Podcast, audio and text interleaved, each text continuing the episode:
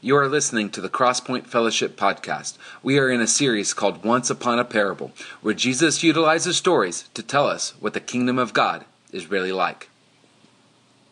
Talk to me a little bit. Last week I didn't let you talk, but I would probably have incriminated you if I let you talk last week. So talk to me a little bit this week about, you know, what's a recent, now you don't have to like it or like them or whatever, but what's a recent overnight success or, you know, instant or internet phenomenon? What's some recent overnight successes or internet phenomenon here?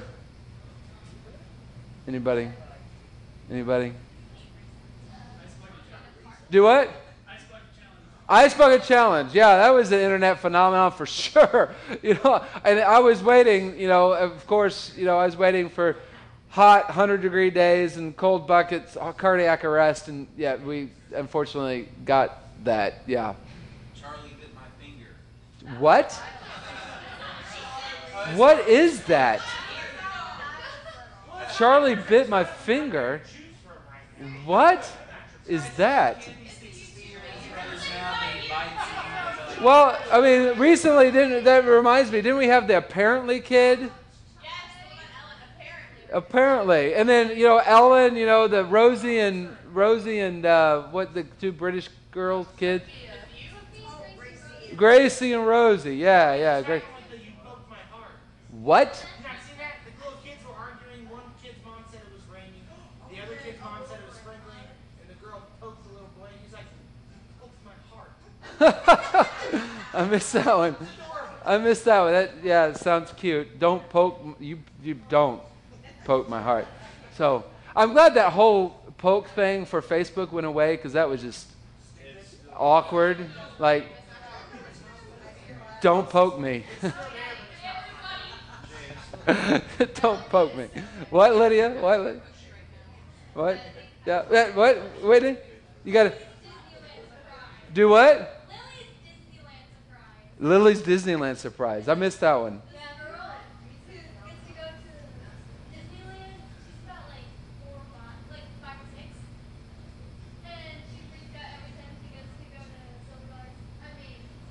I freak out every time I go to Silver Earth. Anyway. All right. Yeah. Cool. That's cool. So our culture, we like it in America. We like the big. We like the internet successes and the overnight successes and the internet phenomenons and go big or go home. And, you know, there's a slogan, you know, everything's bigger in Texas. But really, really, really in America, I mean, we kind of pin that on Texas. But really in America, I mean, that's such an American thing that we like to go big or go home. But what that ends up producing, that if you're not perfect, if you don't have it all together, you just like, I can't be used. I'm useless. I'm worthless. And so that actually translates into the church, because we end up going, you know what? I am not good out in society. I can't go big or go home. I don't have my act together and my stuff together. So therefore, I am completely useless, and I am useless inside of the church. It's actually, it's a mindset that we as Americans have, and that's kind of the effect that mindset has. And we're in this series called Once Upon a Parable. We're taking a look at the parables of Jesus, especially the parables that Jesus told in Matthew 13. We're going to be in Matthew 13. And these parables, they are not true stories, as in like these are something that Jesus saw or witnessed, but they are believable stories, but they're believable stories that have a point. Not like an Aesop's fable point or a rule of thumb point. It's a point that is a truth about God's kingdom, and about the realities of God's kingdom and what God's kingdom is like. And we started off this series with the treasure, and that God's kingdom is like the best treasure that you would ever find, so much so that you'd go all in with everything that you had in order to receive this treasure. And then we looked at, if we go all in, and that all in grows, and that we invest with that all in, and that investment grows, what does it look like to produce or make our heart or make our soil ready for growth? And then last week we saw the weeds and the wheat, that the evil and the good are all, you know what, they're all growing together. And see, if a lot of churches and a lot of Christians look at that reality in the world and say, it's so bad out there, that the church is doomed. We're so small, and nobody's interested anymore. We preach the gospel here, but nobody comes. We've never heard that before, have we? And we get into this mindset and this mentality that says we're just too small. We're just going to be choked out. And all these weeds are around, and we're just going to be choked out. Is there any hope? And so then we take a look at this all-together society. If we don't have it all together, then we're useless to society. And the recent song, Cool Kids, kind of hits that, right? So how does that apply to the kingdom? And what does kingdom growth look like? What does kingdom growth look like? Matthew 13:31 is where we're going to be. You're going to follow along in a hardbound Bible. We're going to throw the scriptures up on the screen. We encourage you to download the Bible app on your smartphone or tablet. And here to serve, all one word, and to is T-O. We're not cute with two. We don't put an E at the end of Crosspoint. We're not cute like that. So we're not cool. We're not the cool kids like that. So we just go straight up there. So here to serve is our Wi-Fi code.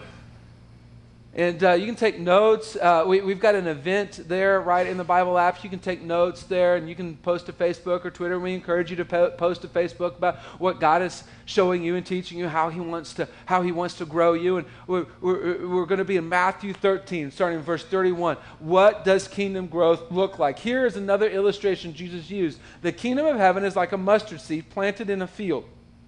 It is the smallest of all seeds, but it becomes the largest of garden plants. It grows into a tree, and birds come and make nests in its branches. Jesus also used this illustration. The kingdom of heaven is like a yeast a woman used in making bread. Even though she put only a little yeast in 3 measures of flour, it permeated every part of the dough. So, these aren't stories that Jesus is saying, I saw this guy once or this plant, but these are believable stories. These are stories that we have seen, or especially the first century Jerusalem and Judea people have seen. They've seen a mustard seed grow into a mustard tree. And they have seen, or they have personally worked a yeast into dough. See, if you've cooked, if you've used mustard seed as a spice in your cooking, you know how small mustard seeds are, and they grow to become a plant that even birds can rest on. They're not a grass, they're not an herb, they're a legitimate tree that birds can come rest on. And this idea of the yeast is actually probably more like sourdough, that this woman would take a piece of sourdough from baked bread and put it in the dough and have to knead it. This isn't the day of bread machines, right? Like, Jesus wasn't talking about a bread machine where, like my wife, she puts it all in a bread machine, says go, and she's like, it's done. This is when you actually had to work. This was the bread machine right here. She had to work that yeast or that sourdough through the dough to make it good throughout. So what is kingdom growth look like? What is kingdom growth? First of all, Jesus is teaching us that it's both external and internal. It's both external and internal. That the kingdom grows externally and internally. External growth is that you can actually see the growth. And Jesus, the growth here in the kingdom, what we're talking about is both individual and corporately as a group.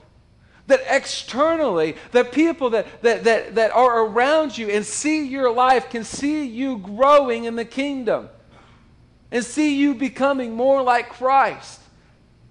And really, if you're new to the church thing or just coming back to the church thing, all we're interested in is seeing you have faith enough in Jesus to become more like Christ. That's it.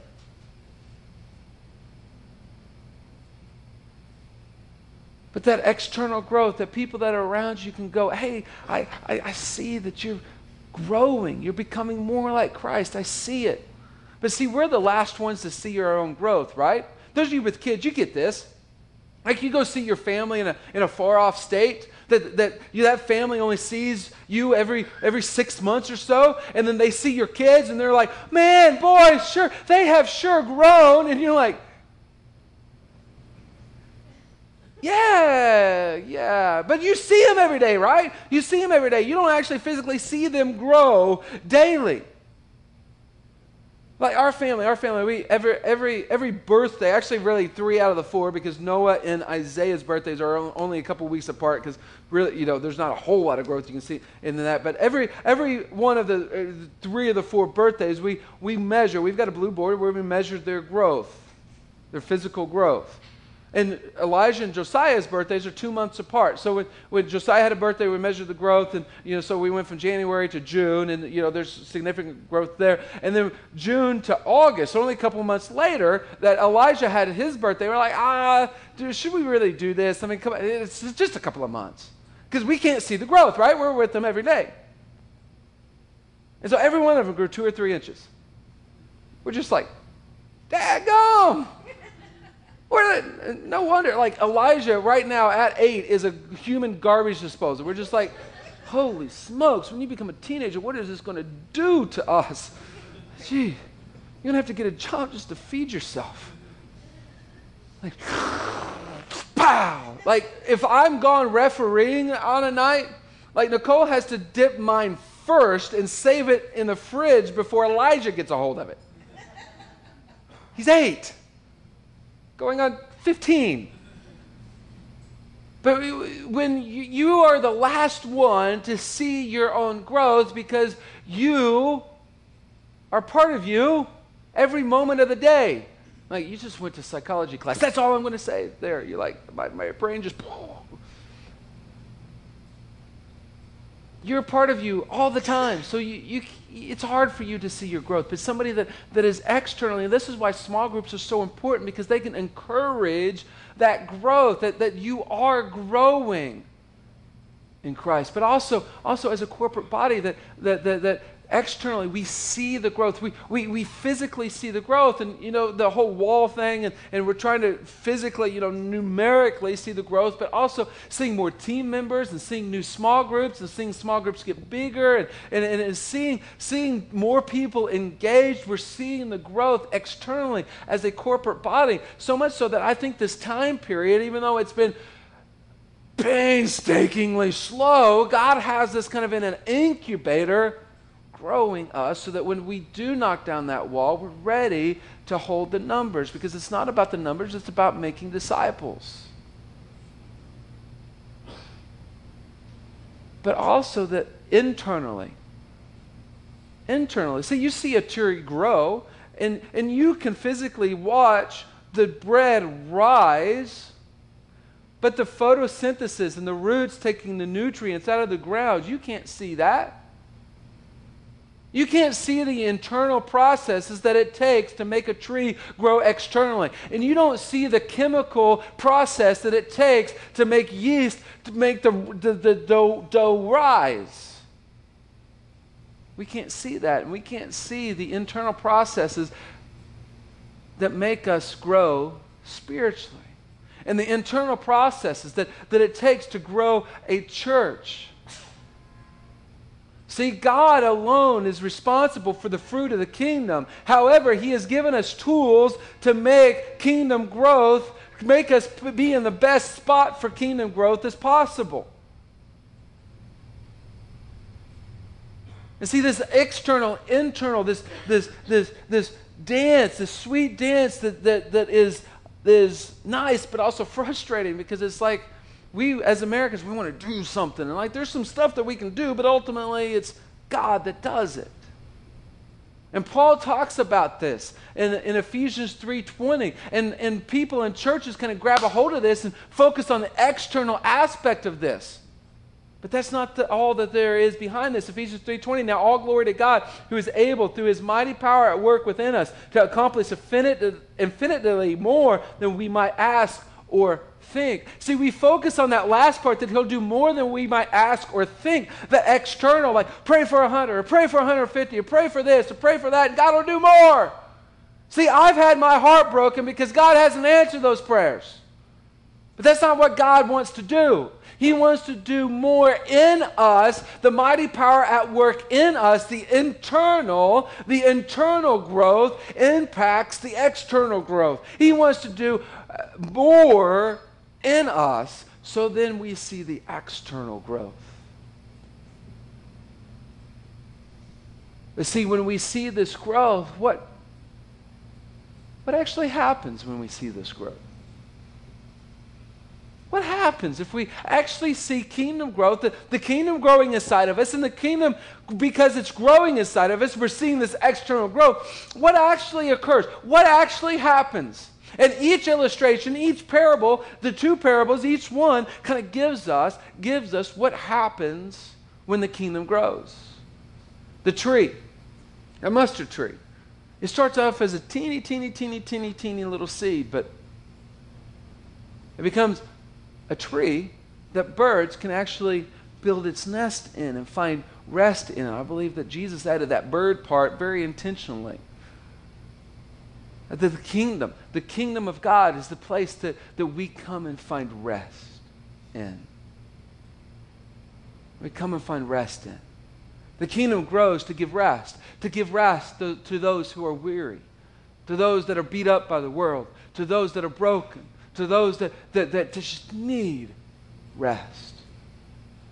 I was watching an interview. A pastor was interviewing the CEO of GE, General Electric, and it was a leadership conference deal, but it's a church in Chicago that does this leadership conference, and the pastor of that church was interviewing the CEO of GE, and you know, kind of facetiously said, "Hey, I've done my research and done my homework," and he said, I hear that your wife goes to church religiously, goes to church a lot, but you not quite so much." And the CEO, "Oh, shucks, you caught me." And the pastor's like, "I don't want to talk about why you don't go to church, but I want to talk about when you do go to church, what do you get from it? Why do you go? What do you want from church?"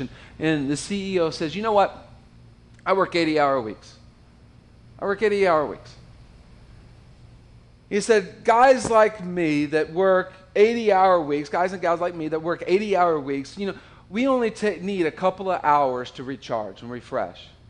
He said, "When I go to church, when I actually go there, what I get out of it is it's a place of rest.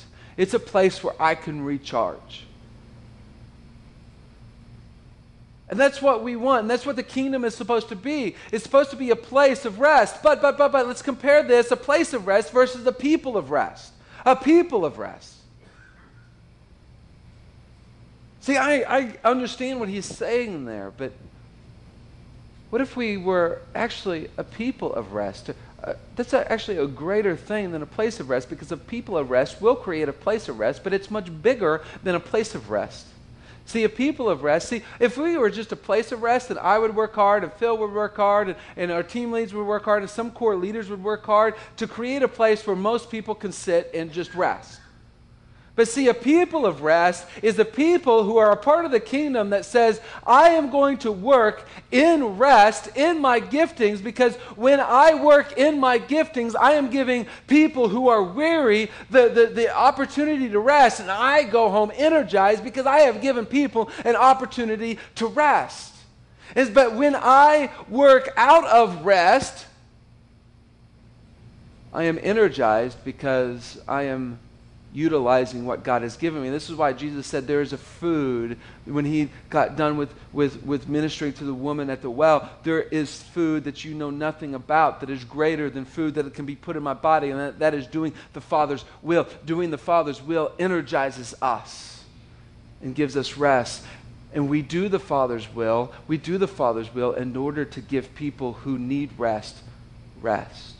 So those of you that are just checking this church thing out again, the kingdom is about a people of rest. See, actually, and I kind of refer to this illustration decently often, that Cheers got this right where sometimes the church didn't. The show Cheers, why was that so popular? Not because it was a place of rest, but because it was a people of rest, where everybody knows your name. And there were fights, and there were struggles, and there was tension, but you know what? It was a people of rest, and they could always go there to find rest. Not because the place was a place of rest, but because the people was a people of rest.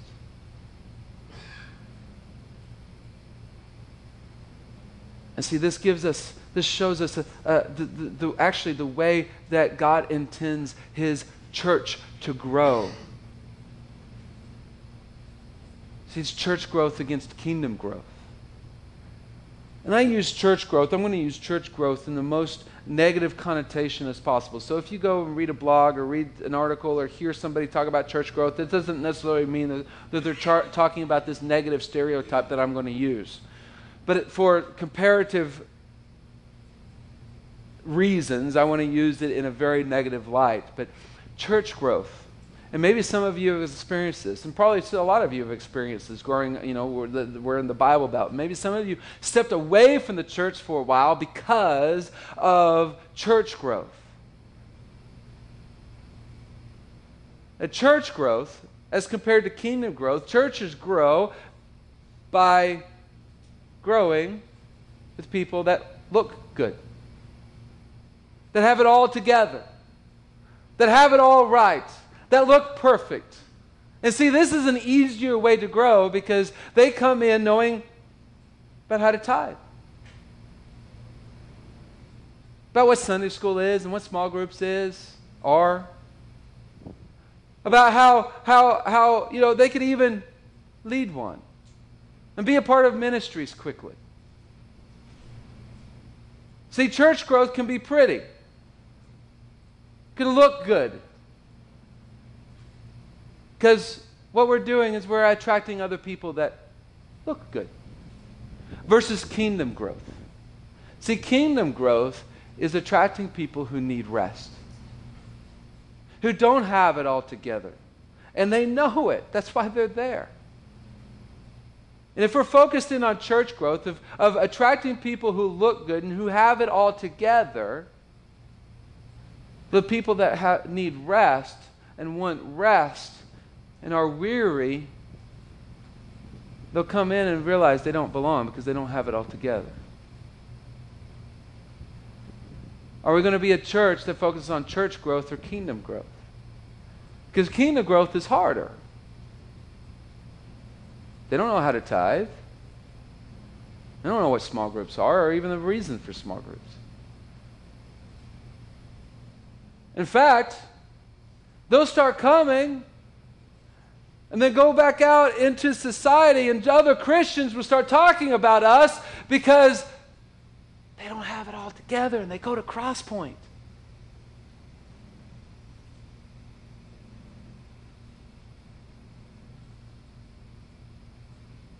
Guess what? None of us have it all together. None of us have it all together.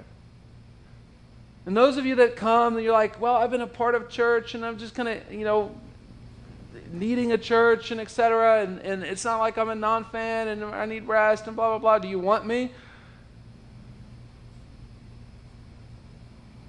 Here's what we say to you. You have the Holy Spirit on your life already.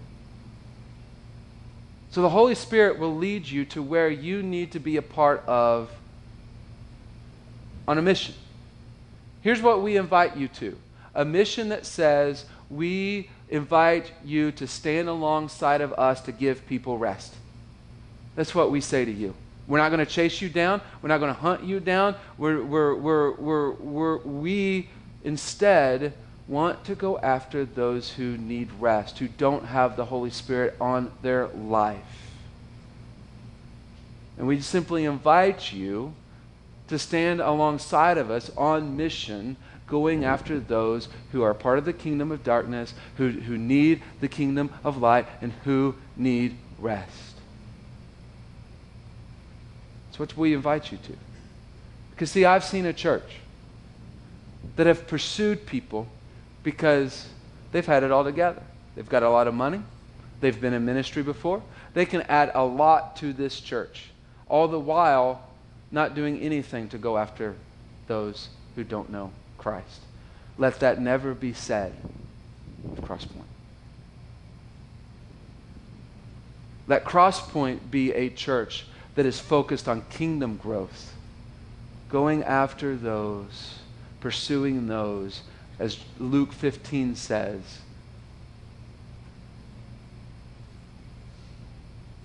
That are lost.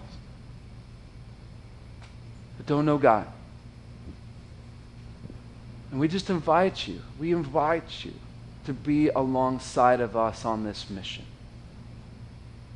To create a people who will give rest to those who are weary.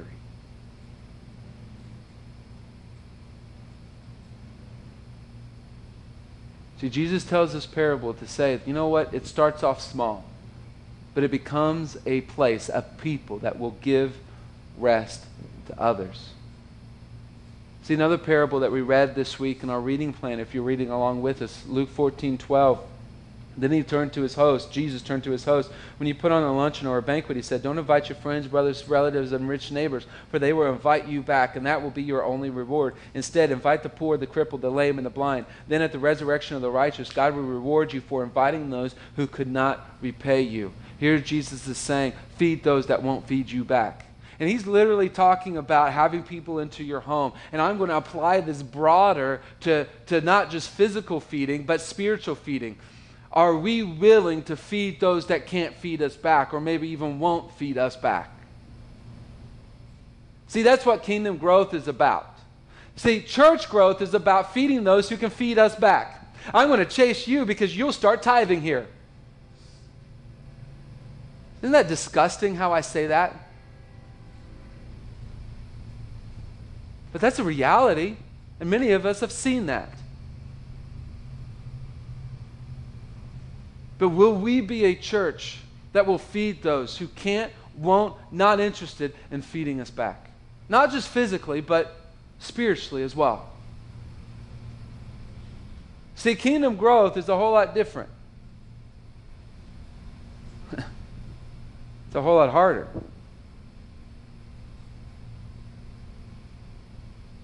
We have to actually get our hands dirty and roll our sleeves up and serve. That's why we do these things. Soccer tailgate party, pre-games. I mean, we're literally feeding people.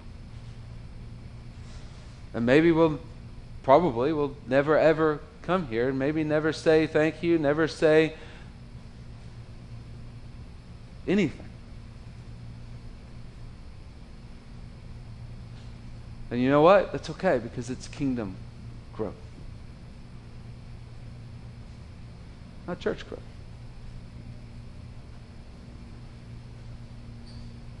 Because when we serve and we get out, it leads to the second parable, the point of the second parable, that the kingdom permeates the culture, a broken culture. See, just like yeast permeates throughout the bread, when the woman or the man needs the bread. See, kneading the bread isn't easy, is it? It takes work. It takes some forearms to get that yeast worked through the bread. It takes work, it takes patience, it takes diligence to get that yeast throughout the bread. And it's the same thing to work the kingdom out into a broken culture. It takes work, it takes patience, it takes diligence. See, this is why I want us to adopt hard places to do mission work in. Instead of doing one-night stand mission trips, feels good for a little bit but does nobody any good. You can put that on Facebook. Instead of doing one-night stand mission trips, actually engage and adopt a culture, a place that we do the hard work in, that we have patience with, that we do diligence with in order to work the kingdom into the culture. Instead of making ourselves look good, patting ourselves on the back, but not really doing a whole lot of long-term good. Well, we'll adopt some place here in America and looking to do at least a vision trip early next year in a place to see if that's where God wants us to go, engage and serve and work the kingdom into there. And then ultimately an unreached people group that does not know the gospel at all somewhere in this world that we will adopt, not to do a one-night stand in and pat ourselves in the back so that we can feel good, but so that we can engage long-term in an area so that we can see the kingdom be permeated throughout that broken culture. See, this is how the early church did it. See, the early church should have never made it through the first century. See, we're talking about a guy, Jesus. He was born in a backwoods community. And he grew up in an even backwoodsier community than what he was born in. Just for illustration, to pull out a couple of cities. Be like being born in Clever and growing up in Bodark. And then show up expecting to have impact. I mean, like, what? Where are you from? Clever? You think you're clever? Trained as a carpenter. And so when he started teaching spiritual things, people were like, dude, you're Joseph's son. You're a carpenter. You weren't trained in the religious circles. What are you doing? He picked 12 guys that had zero religious training at all. In fact, he picked some fishermen. He picked a tax collector. He picked a religious zealot, which was basically a religious terrorist of that day, who wanted to kill tax collectors. Jesus had to be nuts. I mean, their times together were full of tension when you've got one guy who had an occupation that another guy wanted to kill. I mean, that's like pulling a mouse and a cat into a cheese convention. Like, this ain't going to work. And then out of those 12 guys, one betrayed him, one denied him, and the other 10 fled at his death. So you got a dead leader, 12 irreligious dudes who are now gone. This is a great start. This is a great start to Christianity, right? The guy raises back from the dead, gets those 11 plus 120 others that were kind of on the periphery and says, hey, I'm about ready to leave you. I have all authority. I'm going to give that to you, and you go make disciples of all the earth. And then he levitated into heaven. Yeah, this is getting off to an awesome start. And these guys were just the biggest bunch of cowards. They would like go lock themselves in the room so that people would not arrest them. So we got 120 people, most of them cowards, have no idea what's next, no idea what to do next. The Holy Spirit came on them. 3,000 more were baptized in one day. So now we've got 3,000 more, but many of those were from all other parts of the Roman kingdom, Roman Empire. Pretty soon in Acts, we see that 5,000 men had come to become believers in Jerusalem. So we're growing. We've got 5,000 men, so 10, 15,000 people, part of the church of Jerusalem. But, know your history? Within 400 years, the emperor of Rome became a Christian. Now, we can debate whether he really became a Christian or not, but even if he didn't really become a Christian, he felt political pressure to become a Christian because over half of his empire were Christians. Probably over 1 million. Within 400 years. Starts with 12 guys, one who killed himself, and the 11 others that were scaredy cats, to become over half of the Roman Empire. So much so that the emperor, at minimum, felt the need to call himself a Christian in order to be with the major constituent of his empire. And then down through the ages to where we are sitting here now.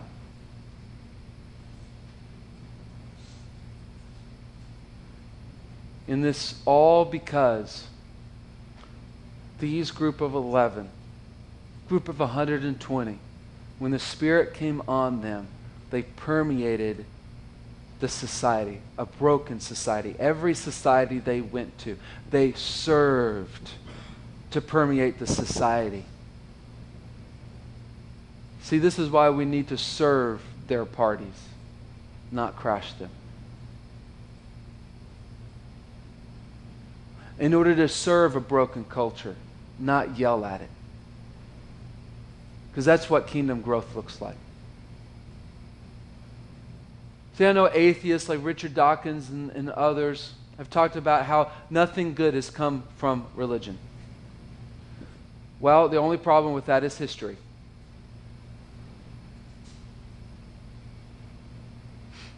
The concept of orphanages to take care of the young who are not being taken care of. That was started by Christians who were serving their society. The concept of hospitals who were taking care of the sick when nobody else would take care of them. And plagues. When everybody else fled the city, Christians ran into the city. Why? Because they were kingdom-minded people focused on bringing brokenness, or bringing healing to brokenness, and hospitals were born because of Christians. Slavery, or the tearing down of slavery. William Wilberforce, devout, kingdom-minded dude. But it took him years. But work, patience, diligence. He saw the slave trade destroyed. And 3 days before he died, he got the chance to see slavery come to an end in England. Abraham Lincoln. Martin Luther King. Now today, the sex slave trade and the sex industry and the brokenness that occurs there, just down our street, right? Christians are at the forefront of bringing that industry and culture down, but not by yelling at them, by serving them.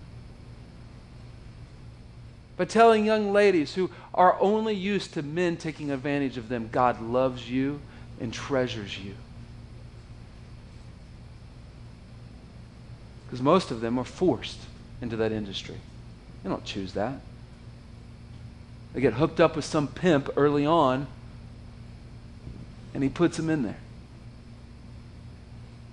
Clean water. The brokenness that clean water or impure water gives a community in third world countries, Christians are at the forefront of correcting that.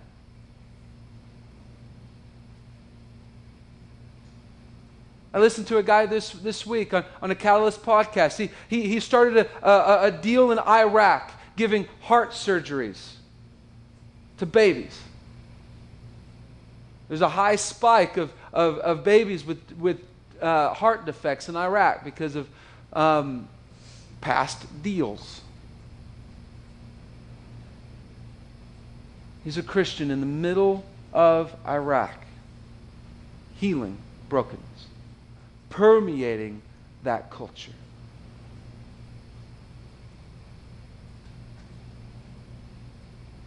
God's given you gifts, talents, a job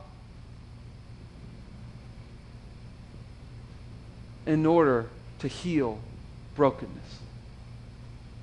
To heal brokenness. Right there in your job. To heal brokenness. Jesus is telling us kingdom growth, guess what? You don't have to have it all together. It starts as a mustard seed in your heart. I'm not good. I don't have it all together. I don't know anything about Jesus. I don't know this stuff. It's okay. Jesus is telling us that God is patient with our growth. It took him several thousand years to get around to bringing us his son from creation. He's still, 2,000 years later after that, he's still at work completing this thing. God's patient.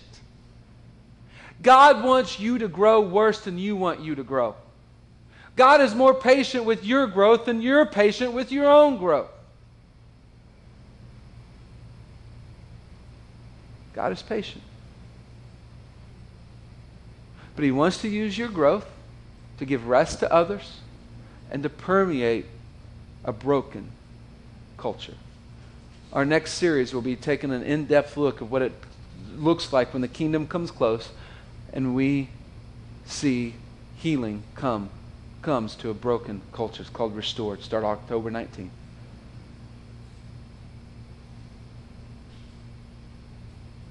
Couple of questions. One, did you come here this morning needing rest? And we want this to be a safe people where you can be honest about not having rest. There'll be a couple people in the back. We'd love to talk to you, pray with you about that. And the other question, how does God want to use you to heal a broken society? How does God want to use your growth to heal a broken society? Well, how do I grow? Just like any gardener, you have tools. God's given us tools. Bible, prayer, community. Given us tools to prepare us for growth. Now, as we grow, we're asking God, how do you want me to heal a broken culture, a broken society? Because what Jesus tells us is this. Even a small seed can have a huge impact. Even a small seed can have a huge impact with work, diligence, and patience. Heavenly Father, Lord, I thank you for this time, and I just pray that you will continue to show us how you want us to grow personally, but even more than that, how you want to take this growth and use it to permeate societies and to take your kingdom and to people who don't know about it, and to give rest. Let us be a people who are known for giving rest to others. That we work hard to give rest, but that you energize us even while we work, because we're doing your will, and that's what energizes us. That's what feeds us. Let us be a people like that. We thank you for the opportunity to come to your feet and worship you. We thank you for being patient with our growth, even when we're not patient with our own growth.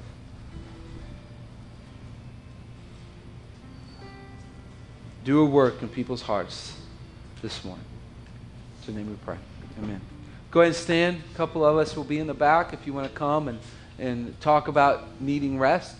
Otherwise, worship the one that gives you rest so you can give that to others. Thank you for listening to the Crosspoint Fellowship Podcast. Find us on Facebook at My Crosspoint, where we help you connect with God on a daily basis.